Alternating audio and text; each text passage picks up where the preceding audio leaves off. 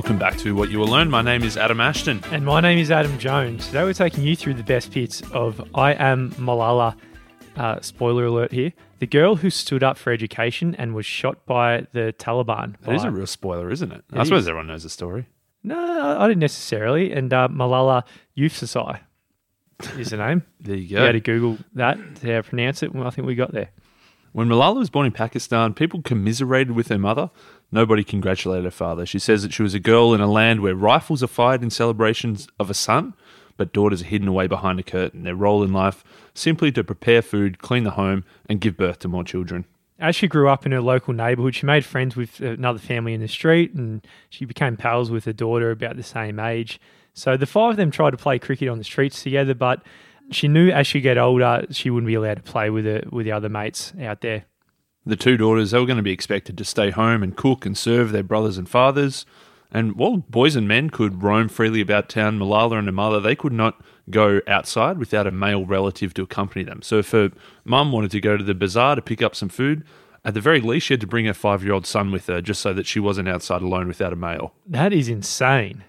So the five year old lad is is looking after the mother. So this is a different planet to what we're used to. It's same insane, planet, man. same planet, but yeah, different different country, I suppose. Yeah, Different. same. well, very very different. Seems like a different planet, maybe. Seems like a different planet. But for Malala, she was looking around and uh, she was obviously inspired for, from some things. And she thought, hey, I'm never going to be like that in my life. I'm going to be a bit different. And maybe it was her father who planted the seed because she'd tell anyone out there who would listen, look, Malala's going to be different. She's going to be as free as a bird. She dreamed of going uh, to the top of Mount Elum. She, like Alexander the Great, she wanted to touch Jupiter. But as she watched her brothers running across the rooftops, flying their kites, skillfully flicking the strings back and forth to cut each other down, she started wondering how free a girl in her country could ever be.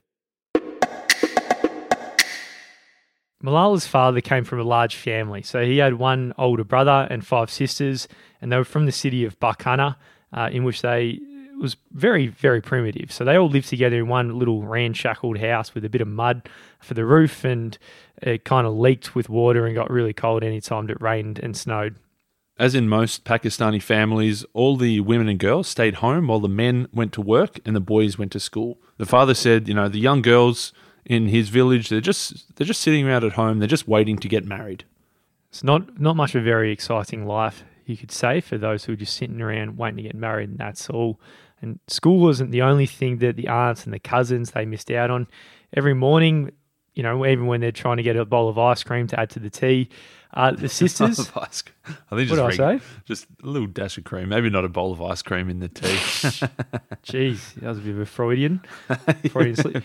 And the sisters, they were just given black tea only, where their friends were given the Neapolitan uh, ice cream to go with the tea. That's right. bit of, maybe a bit of honeycomb in that tea as Still well. with eggs, mate. I wouldn't, I wouldn't do well here because I love my omelette every morning. So the eggs, they went to the boys, and uh, eggs never went to the girls. Yeah, if there was a chicken slaughtered for the family dinner, the girls got the tough, the, the wings and the neck, while the boys got that juicy, delicious breast meat. You know, the father was saying just from early on, he could just feel he was kind of treated differently from his sisters. So Malala's father thought there was nothing more important than knowledge and learning. So even though he had no contacts and no money, he always had this big lifelong dream that he wanted to be someone who opened a school. when he went to school, it was just a small, one small building. Most of the classes were taught actually on the bare ground outside under a tree.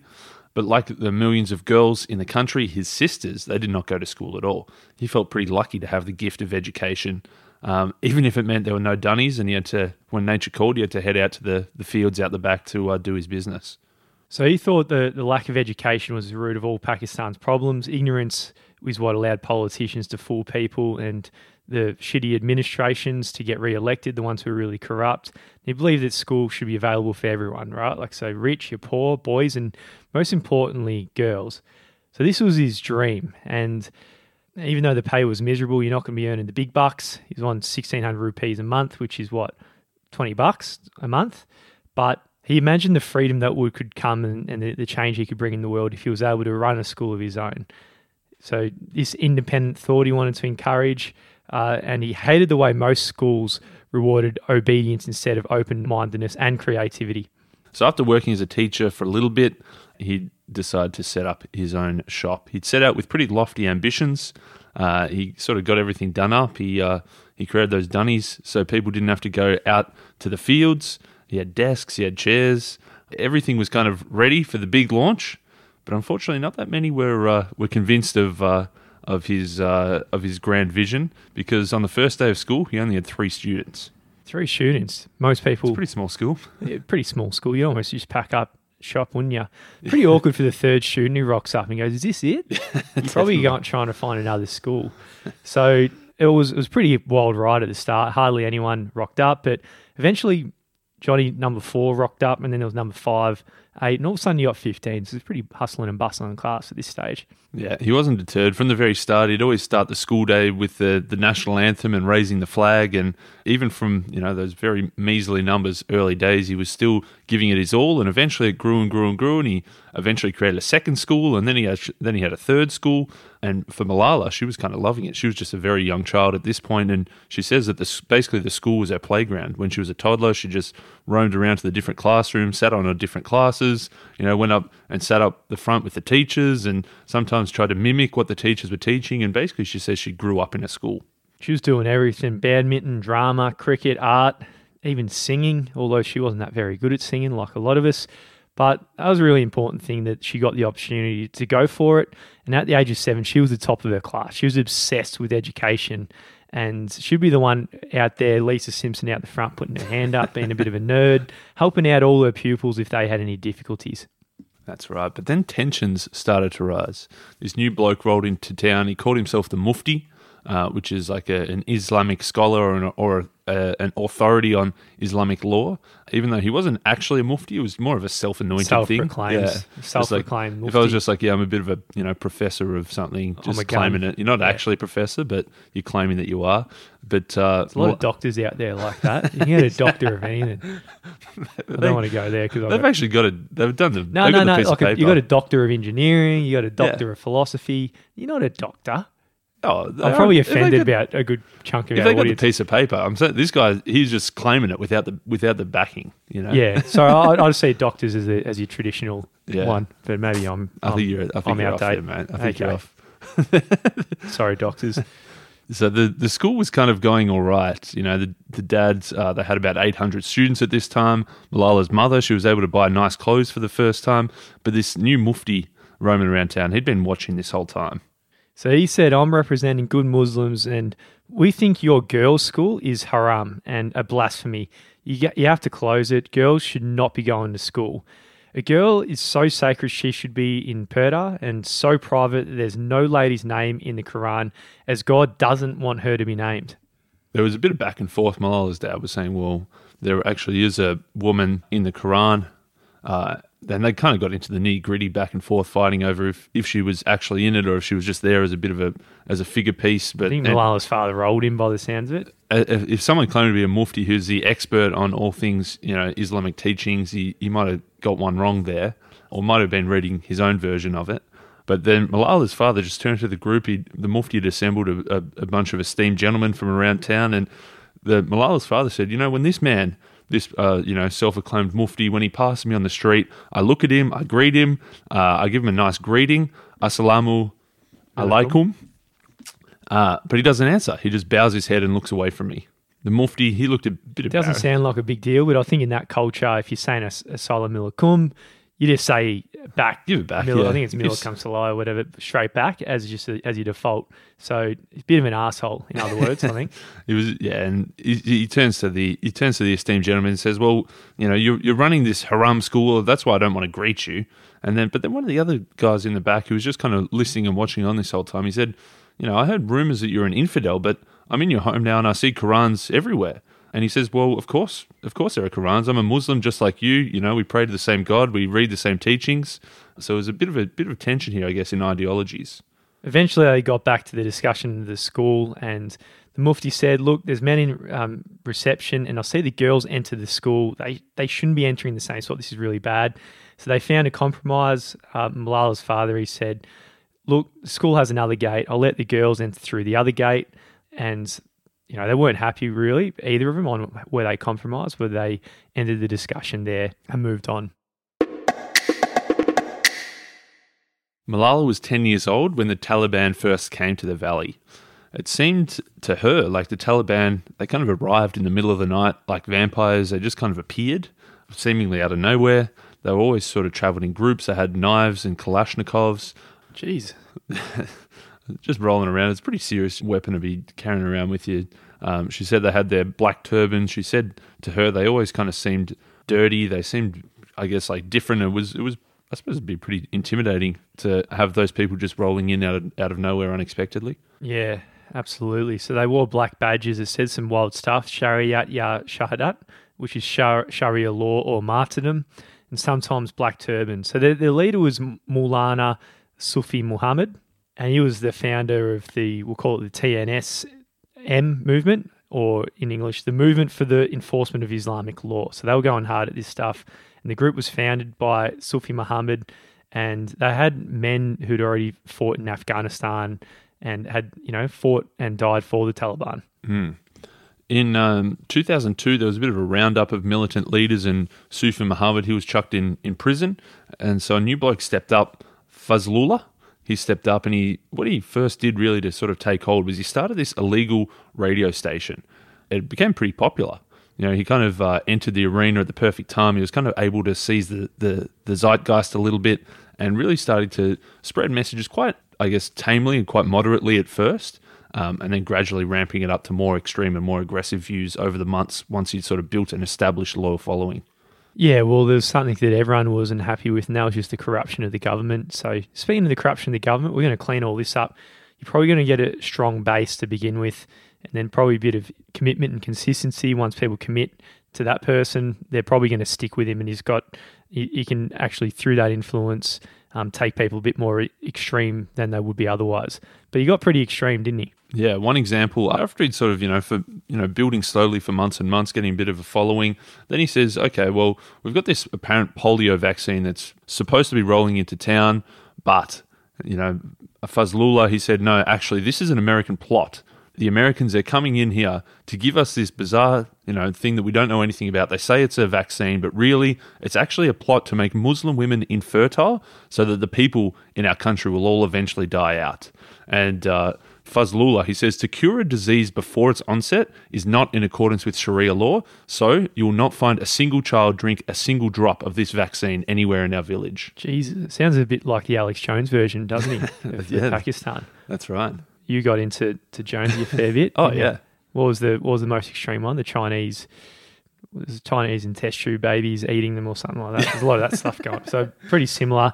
But one day, Sufi he proclaimed from jail that there should be no education for women, full stop. And he said if someone can show any example in history where Islam allows a female madrasa, what's a madrasa? They can come and piss on my beard. That's a pretty strong statement. That's right. It's like a s- school for you know for teaching effectively, but yeah, it's a he's putting a bit of skin in the game there. He's saying if there's any evidence of this, you know, come piss on my beard. So he's pretty, pretty confident weird in his request. Views. Oh yeah, unless he's got into some kinky weird shit. Maybe he said something that he knew he was definitely going to get wrong just to get a few takers to come along. But what what they uh you know the the radio man Fazlullah started doing then was he uh, started like congratulating girls who dropped out of school. He says, you know, Miss X of Village Y, she stopped going to class at grade five. I congratulate her. Or Miss So and So, she stopped going to school and now she will go to heaven. So they were really like a lot of girls were slowly dropping out of school because of these people's views, but they called Malala and people like her, the girls who were still going to school, they labeled them the buffaloes and the sheep. Yeah, that's not good. So Malala was thinking, why is this so wrong? Like, why do they want girls to go to school? Her father said they're scared of the pen, which is an interesting metaphor. I think her father always talks about, like the pen as if it's a weapon it can go mm. against people uh, throughout the book. But really, everyone around her was starting to drop like flies. So, for example, another teacher at her school, um, and he had long hair, he said, I'm not teaching any girls at this school. And of course, the dad, he didn't stand for that, and he fired him straight away. And really, at every step of the way, her father would not step down. Malala's mother said to her, you know, you should be wearing this purdah, you know, this head coverings and face coverings. She, the mother would tell her, you know, hide your face. People are looking at you. But Malala always replied, well, it doesn't matter. I'm, I'm looking back at them too. And Malala was always standing up for her own sort of personal freedoms. Well, what age is she here? She's like 10. She's 10 or like 11. 10, 10 or 11 at this stage and saying things like that. So there's a bit of a uh, lion deep down, really, you can, you can say at this stage. And Fazlullah, he just started getting more and more extreme. He said, on this Eid, which is a bit of a holiday period, he said, two legged animals will be sacrificed today. At first, you're thinking because normally, you know, they might be, you know, sacrificing a goat or a sheep as part of the festival. But when you're saying two-legged animals, you might be thinking, oh, what's a what's a two-legged animal? Like a chicken or something. But then they realize, oh, he's talking about humans. Yeah, and they went in, they went out and did a bit of a roundup. They kind of picked out a lot of the secular and nationalist parties, uh, like the uh, ANP, the Awami National Party. One of the one of a friend of a friend of theirs was kidnapped in his village by 80 masked gunmen. Uh, he was a very wealthy family, and they found him a day later, dumped in his family's ancestral graveyard. His arms and legs had all been broken, and basically they went on a bit of a roundup to. Uh, they were getting pretty serious here. Yeah, well, very, very serious. Like if you're someone you know, a friend or a friend starting to die, starting to get pretty close to home, mm-hmm. and the stakes just kept rising and rising, and the danger seemed to become uh, to creep closer and closer to where they were. So even Fazl's, I think I've pronounced his name different every time, but his headquarters they were just a few miles away, and even though the Taliban weren't next door in the street, you'd always sense that they were creeping closer to where they were. Initially, the authorities had turned a bit of a, a blind eye over the first one or two incidents that happened, but eventually the, the Pakistan army had come into their village or their valley to try to drive out the Taliban. They wanted to drive them out of Pakistan and back into Afghanistan. It was a bit of a fierce battle. Both sides gained ground at different points. There was a hell of a lot of bloodshed. Ultimately, the army won the first battle. The Taliban subsided a bit.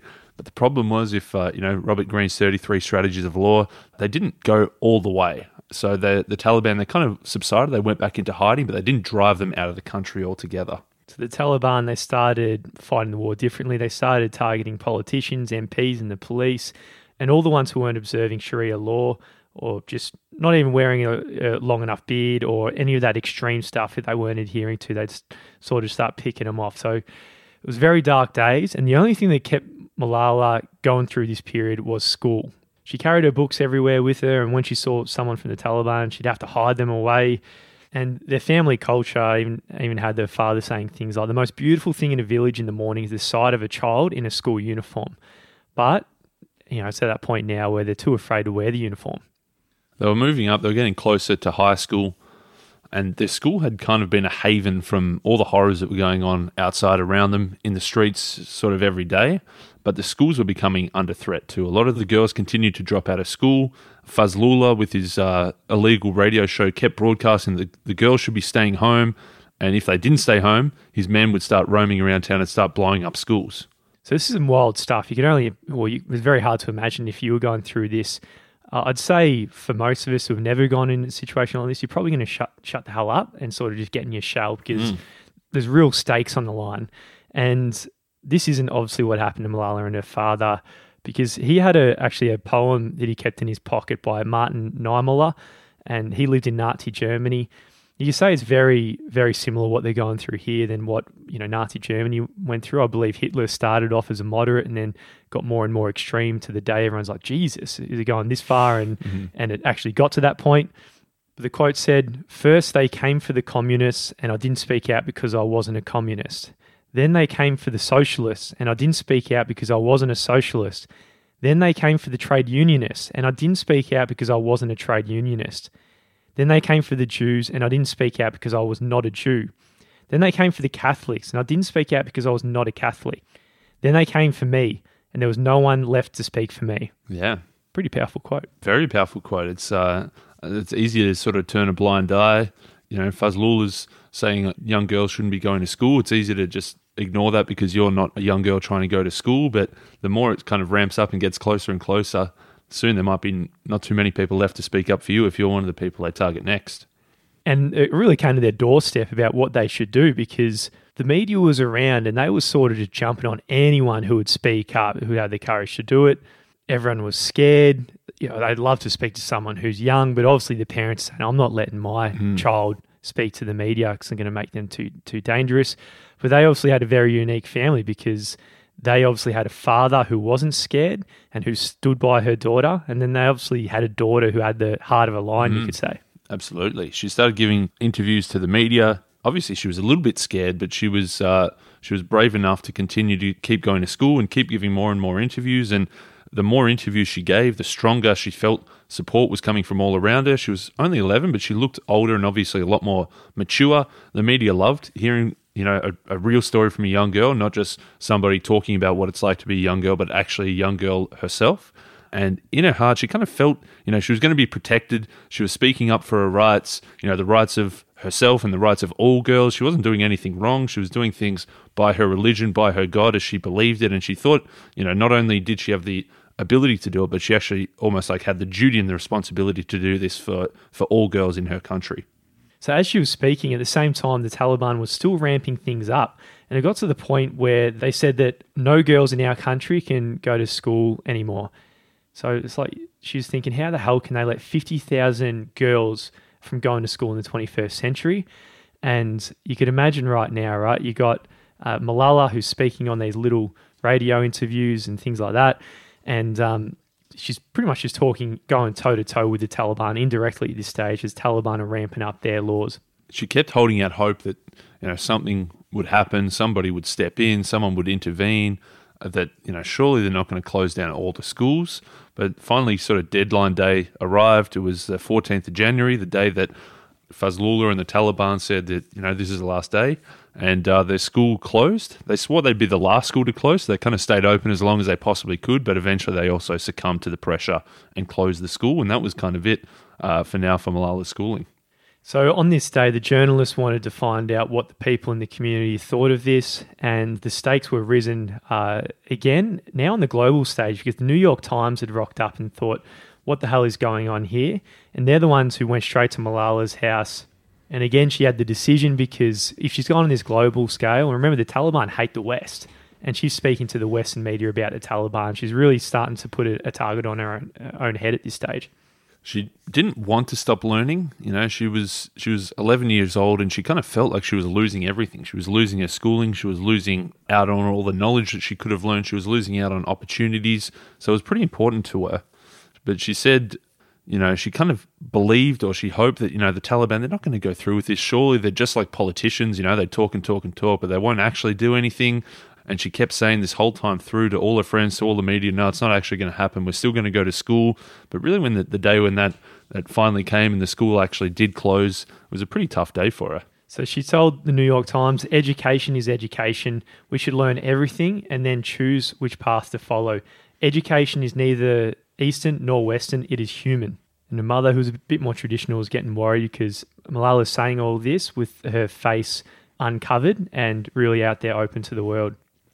Four days after this ban on girls' schools, uh, five schools were destroyed. You know, they were bombed, and well, I was thinking, what, what the hell? Everyone's, you know, everyone's kind of done what you want to do. The girls have stopped going to school, but still they're destroying schools. It was it was pretty confusing to her they were still just really, uh, I guess, distraught. They were confused. Where's this going next? What's going to happen next? Eventually, the, the public pressure was kind of turning against the Taliban, saying, you know, this is this is a bit much, guys. Come on, ease up a bit.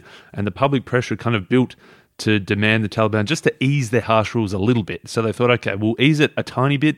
Instead of a blanket ban of no girls in school, we're going to say, okay, you're allowed to go to school up to 10. Any girl older than 10 is not allowed to go to school. And what Malala was 11 in year mm. five. So again, she went against their orders and sort of snuck into the school and trying to look younger than she was, dressing in a different way so she could sneak in and just keep getting her education. So this stage, she's really on the global scale and she was starting to be nominated for awards around the world. So one in 2011, which was a children's advocacy group in Amsterdam called Kids Rights. Uh, Archbishop Desmond Tutu from South Africa was speaking her name, and her, her voice really was becoming stronger and stronger on the global scale about her criticisms of the Taliban. She didn't win that award, but it was uh, a pretty epic one to be nominated for. But then what she did do, she won Pakistan's first ever National Peace Prize. That'd be a pretty massive thing to win. A lot of the times you think that'd be an awesome achievement, and it obviously was an awesome achievement. But also, like a lot of her family and her friends were thinking, it's a good achievement, but it's also a bloody big target as well. It's kind of ramping ramping up the publicity, ramping up the focus. It's a, I suppose, a, yeah, it's a blessing and a curse. And all this came to a T on Tuesday, the 9th October 2012. It Wasn't the best of his days because anyone who's been to school and middle school, you got your exams, and it's not the best because you're so nervous of it. But she got through it. She did pretty well on the exam, and then went back on the bus to go home. There's two bus trips um, taking kids home every day. They normally got the first one, but this time, you know, a friend said, "Oh, we've just had our exam. Let's let's chill out for a bit. Let's get the second bus today." And uh, Malala, she was a bit hungry, but because she was she was 15 at this stage, she was no longer allowed to go outside on the street. So she got one of the one of the young boys to go out and buy her a corn cob from one of the street stalls, uh, and they were just kind of hanging out, having fun, just chilling. And when the bus came along and it was time to jump on the bus to go home, all the girls covered their faces before they emerged out the front door of the school and climbed into the bus. But of course, Malala, you know, she wore a scarf over her head, but she never covered her face. So they're on the bus. The road up the small hill is usually busy as it's a shortcut, but that day was really quiet for some strange reason. Malala was thinking, where the hell are all the people out on the street? And at the same time on the bus, there was all the normal jovial uh, banter that goes on. All the girls were singing and chatting, and their voices were bouncing around on the bus. They couldn't really see at the very front of the bus. But what happened was uh, a bloke with light coloured clothes stepped into the middle of the road and, and waved the bus down. He said to the driver, Is this the Khushal school bus? And the driver said, Well, it's a bit of a fucking stupid question. It's written on the side. Yeah, yeah, this is the bus. Uh, he said, Well, I need some information about some children on this bus. And the bus driver said, "Well, you know, go to the school office and find out. There's nothing I can tell you here." And then, you know, whilst this was going on at the front of the bus, another bloke uh, had popped out and it was heading towards the back of the bus while the driver was sort of occupied. And one of the girls spotted this bloke approaching the the back of the bus. And uh, they said, "Oh, look, it's one of those journalists. Oh, he's probably, you know, all these journalists that you're speaking to, Malala. Maybe it's probably someone else coming along to do an interview." So he was a pretty weird looking journalist because he had a peaked cap and had a handkerchief over his nose and mouth as if he had the flu. Uh, that's what they thought. And he looks like a college student because he was so young. But he, he ran onto the bus and leaned right over toward them and said, Hey, who of you is Malala? No one said anything, but there were a few sneaky glances looking sideways across to Malala just to see what she was doing. And of course, she was the only one without her face covered. So was, uh, he probably could take a fair guess which one was Malala. That's when he lifted up a black pistol. You know, he lifted up his Colt 45. Some of the girls screamed. One of her, Malala's friends said that she squeezed her hand a little bit, but she tried to remain calm. And then there was three shots, one after another. The first went through her left eye socket and out underneath her shoulder. She kind of then slumped forward. Blood was coming from her left ear. So the other two bullets hit a girl either side of her. Uh, one went into a friend's left hand. The other went through the other friend's left shoulder and across through her right arm. And later, the friends were saying that the gunman's hand was was shaking so much as he fired. It's kind of no wonder he sort of it was a bit hit and miss uh, with his shots. And by the time she went to hospital, all her long hair was really, and also her friend's lap, they were just full of blood. As soon as they realised what had happened, the bus went off at top speed to try and to get to the hospital. Everyone was crying and screaming at this stage. Obviously, uh, Malala, she was blacked out, didn't know what was going on. She was bleeding from her head, so a bloody bullet went through her head at mm. this stage. You'd think she'd be gone as by now, but she's still hanging on. And her left ear, some idiot policeman, man, he who does this? He stopped the van, he started asking questions. Wait, what happened here? Where's it? And wasted about five or 10 minutes of precious time they could have been at the hospital. And someone put their hand on Malala's neck and found there was a pulse. She's still alive. We need to get to the bloody hospital. And this sort of policeman almost ruined everything. That's right. Eventually, they did get to the local hospital, but this small local hospital was really not equipped for such a serious injury as a bullet to the head. Uh, so she was taken via ambulance to the helipad where she got a helicopter to the big city. Even the big city was not really equipped to handle this. So eventually she got a private jet across to Birmingham in the UK to get some, uh, it was obviously going to be pretty serious treatment by this time. Yeah, well, because she was on the global stage that uh, the whole world was watching and knew what happened, and they were happy to throw any support they can because Malala was such a, a figurehead by this point that they wanted her to survive. So that's she got a private jet, which in normal circumstances is pretty exciting, but in this circumstance is is pretty outrageous. And that's where she woke up. She woke up in a different country in Birmingham because she had some of the best medical doctors around to really try and get her through here and actually survive this this crazy moment. Yeah, absolutely. And it was uh, really the Taliban's big plan that really backfired. You know, we talk about how things happen for different reasons. Malala says this kind of happened to her, and this was really put a spotlight on education for females uh, and Islamic rights. She was speaking up within her country because, you know, she just wanted herself and all the other Muslim women to be able to go to school. And this Taliban attack, all it did really, it wasn't silence her, which they hoped to do, but what they did was really elevate it to the global scale. Yeah, the Taliban thought they would put a bullet through her head brutally and wipe her out, but all it had done is she'd survived it somehow. And because she survived it, it made her campaign for women's education global. So the Taliban, they really just shot themselves in the foot. there you go, yeah. Uh, metaphorically compared to what they did to Malala. That's go. right. While she was lying in that uh, hospital bed, the Gordon Brown, who was the former UK Prime Minister, he set up this petition, and the petition was called I Am Malala, and the petition was to demand all countries around the world that no child be denied schooling by the year 2015. Then uh, she started popping up you know, I suppose one thing to have the uh, former British Prime Minister in your corner. Yeah, compared to the other stars around the world, you probably don't care about the Gordon. That's right. And then she started. Then she saw there was probably a few more exciting things. She got a handwritten card from Beyonce. Uh, Selena Gomez tweeted about her, and she even had a video message from her favorite actress and social activist Angelina Jolie. So it was definitely global scale. Yeah, good to have a couple of prime ministers in your corner, but probably to Malala, it was probably a bit more excited to have Beyonce and Angelina Jolie fighting for her. I reckon.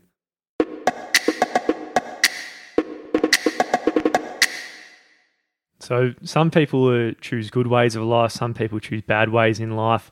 Uh, for Malala, she was on the receiving end of someone who chose the wrong way about doing life because once the bullet hit her, it swelled her brain, it stole her hearing, it cut the nerve of the left side of her face in the space of the second.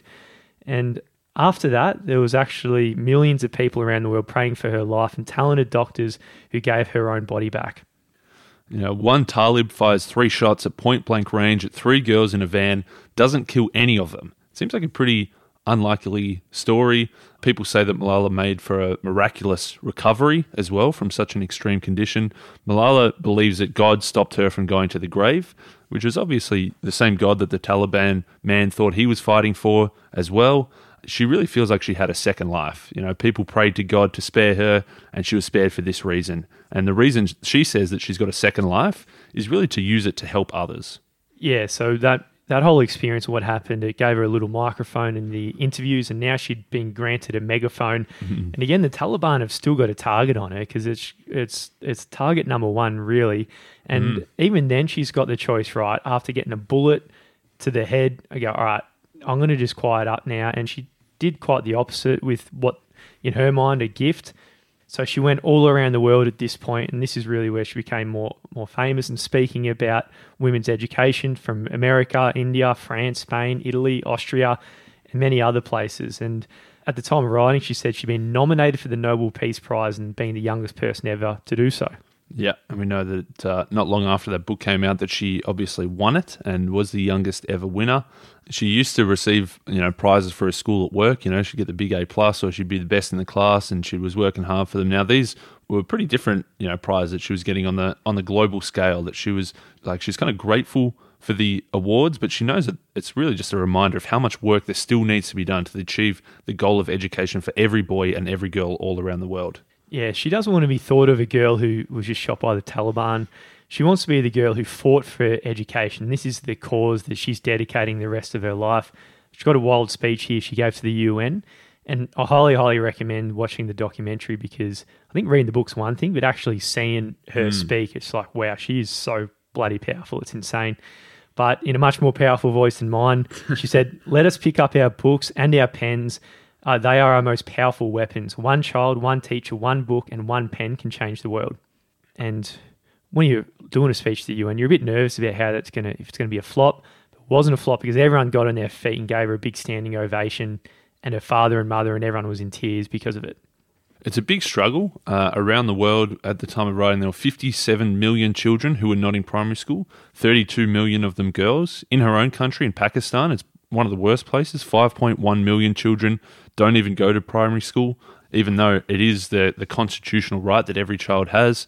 Uh, and they have almost 50 million illiterate adults as a result, and two thirds of those are women. Yeah, so there's still so much work to do. Girls are continuing to be killed, and schools are still getting blown up even in 2022.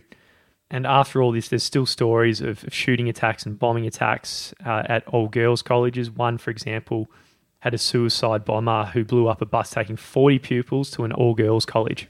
Education is for every boy and every girl in the world to sit down in a chair, to read their books with their friends is their right. And for Malala, her wish is to see each and every human being with a big smile of happiness while they're sitting there reading their books.